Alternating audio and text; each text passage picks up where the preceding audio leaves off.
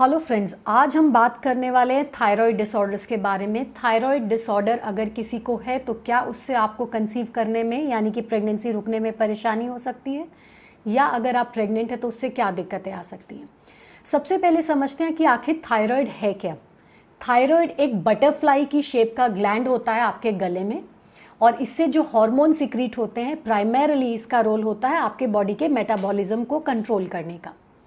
अब अगर thyroid hormone का फ़ंक्शन किसी वजह से गड़बड़ हो जाता है, यानी कि अगर थायराइड की एक्टिविटी बढ़ जाती है तो उसे हम बोलते हैं हाइपरथायरॉयडिज्म और अगर थायराइड की एक्टिविटी यानी कि उससे निकलने वाले हॉर्मोन्स की मात्रा, जिसे हम बोलते हैं टी थ्री या टी फोर वो कम हो जाता है तो उसे बोलते हैं हाइपोथायरॉयडिज्म थायराइड से प्राइमरीली तीन हार्मोन्स निकलते हैं टी थ्री टी फोर और कैल्सिटोनिन जो कि आपके मेटाबॉलिज्म को कंट्रोल करेंगे, आपके कैल्शियम लेवल्स को रेगुलेट करेंगे।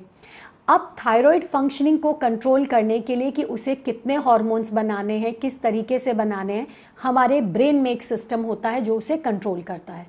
ब्रेन में दो पार्ट रहते हैं। एक होता है हाइपोथैलेमस और हाइपोथैलेमस कंट्रोल करता है पिट्यूटरी को और फिर पिट्यूटरी से निकलने वाला एक हार्मोन होता है, जिसे हम बोलते हैं थायराइड स्टिमुलेटिंग हार्मोन टीएसएच जो कि रेगुलेट करेगा आपके थायराइड ग्लैंड की फंक्शनिंग को। तो अगर किसी को हाइपोथायरॉयडिज्म है, यानी कि उसका थायराइड फंक्शनिंग कम है तो उसका टीएसएच लेवल जो है वो नॉर्मल से बढ़ा हुआ आएगा, ज़्यादा आएगा।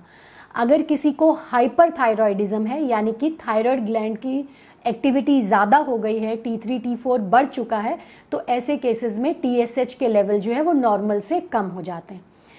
अब हमने बोला कि टी एस एच थायराइड जो है प्राइमरीली आपके मेटाबॉलिज्म को कंट्रोल करता है तो ये बात ठीक है। लेकिन किस तरीके से क्या ये आपके फर्टिलिटी और प्रेगनेंसी को भी कंट्रोल कर सकता है? तो इसका जवाब है हाँ ये अफेक्ट कर सकता है। जैसा कि हमने बोला कि थायराइड के फ़ंक्शन को कंट्रोल करने के लिए एक एक्सेस होता है जो कि ब्रेन से कंट्रोल होता है, जिसे हम बोलते हैं हाइपोथैलेमिक पिट्यूटरी एक्सेस यही एक्सेस इन्वॉल्व होता है अंडाक्षय के फंक्शनिंग के लिए फीमेल्स में, और मेल्स में अगर हम बात करते हैं तो टेस्टीज के फ़ंक्शन के लिए। ज़्यादातर इस एक्सेस की गड़बड़ी के कारण जो है थायराइड हॉर्मोन्स डिस्टर्ब हो जाते हैं। तो इसकी वजह से आपकी फर्टिलिटी भी, चाहे हम मेल फर्टिलिटी की बात करें या फीमेल फर्टिलिटी की बात करें, वो भी नेगेटिवली अफेक्ट हो सकती है।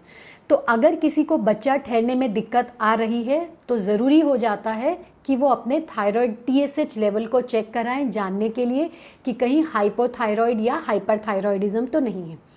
हाइपोथायरॉयडिज्म को आम भाषा पे मोटापे वाला थायराइड बोला जाता है, क्योंकि इसमें वेट पुट ऑन होने की टेंडेंसी ज़्यादा रहती है, आपके बाल पतले हो जाते हैं, आप लेथार्जिक फील करते हो, आपको डल लगता है, और आपकी जो बॉडी होती है, थोड़ा सा कोल्ड आपको फील होता है डिप्रेशन जैसा लगता है, या आपको एक थकावट सी हमेशा महसूस होती रहती है। पीरियड्स में डिस्टर्ब ऑर्डर्स जो है आयोडीन डेफिशिएंसी से रिलेटेड होते हैं। तो आपको ये ध्यान रखना है कि आप आयोडाइज्ड सॉल्ट का यूज़ करें और अगर आपकी बॉडी में आयोडीन की कमी होने के चांसेस ज़्यादा है या बार बार होता रहता है आपको तो ग्वाइट्रोजेंस यानी कि वो फ़ूड आइटम जिससे इसमें नेगेटिवली असर पड़ सकता है, आपको उसे अवॉइड करना चाहिए। वो होते हैं सोया या सोया प्रोडक्ट्स गोभी या गोभी की फैमिली के प्रोडक्ट्स जैसे कि बीन्स बरबट्टी ब्रोकली कॉलीफ्लावर ये आपको अवॉइड करना है। नट्स का कंजम्पशन भी आपको कम रखने का है। और अपनी डाइट में आयोडीन की मात्रा जो कि आप आयोडाइज्ड सॉल्ट से नट से, या आप रेगुलराइज कर सकते हैं। तो इस तरीके से आप घर में थायराइड हॉर्मोन्स को कंट्रोल में रख सकते हैं।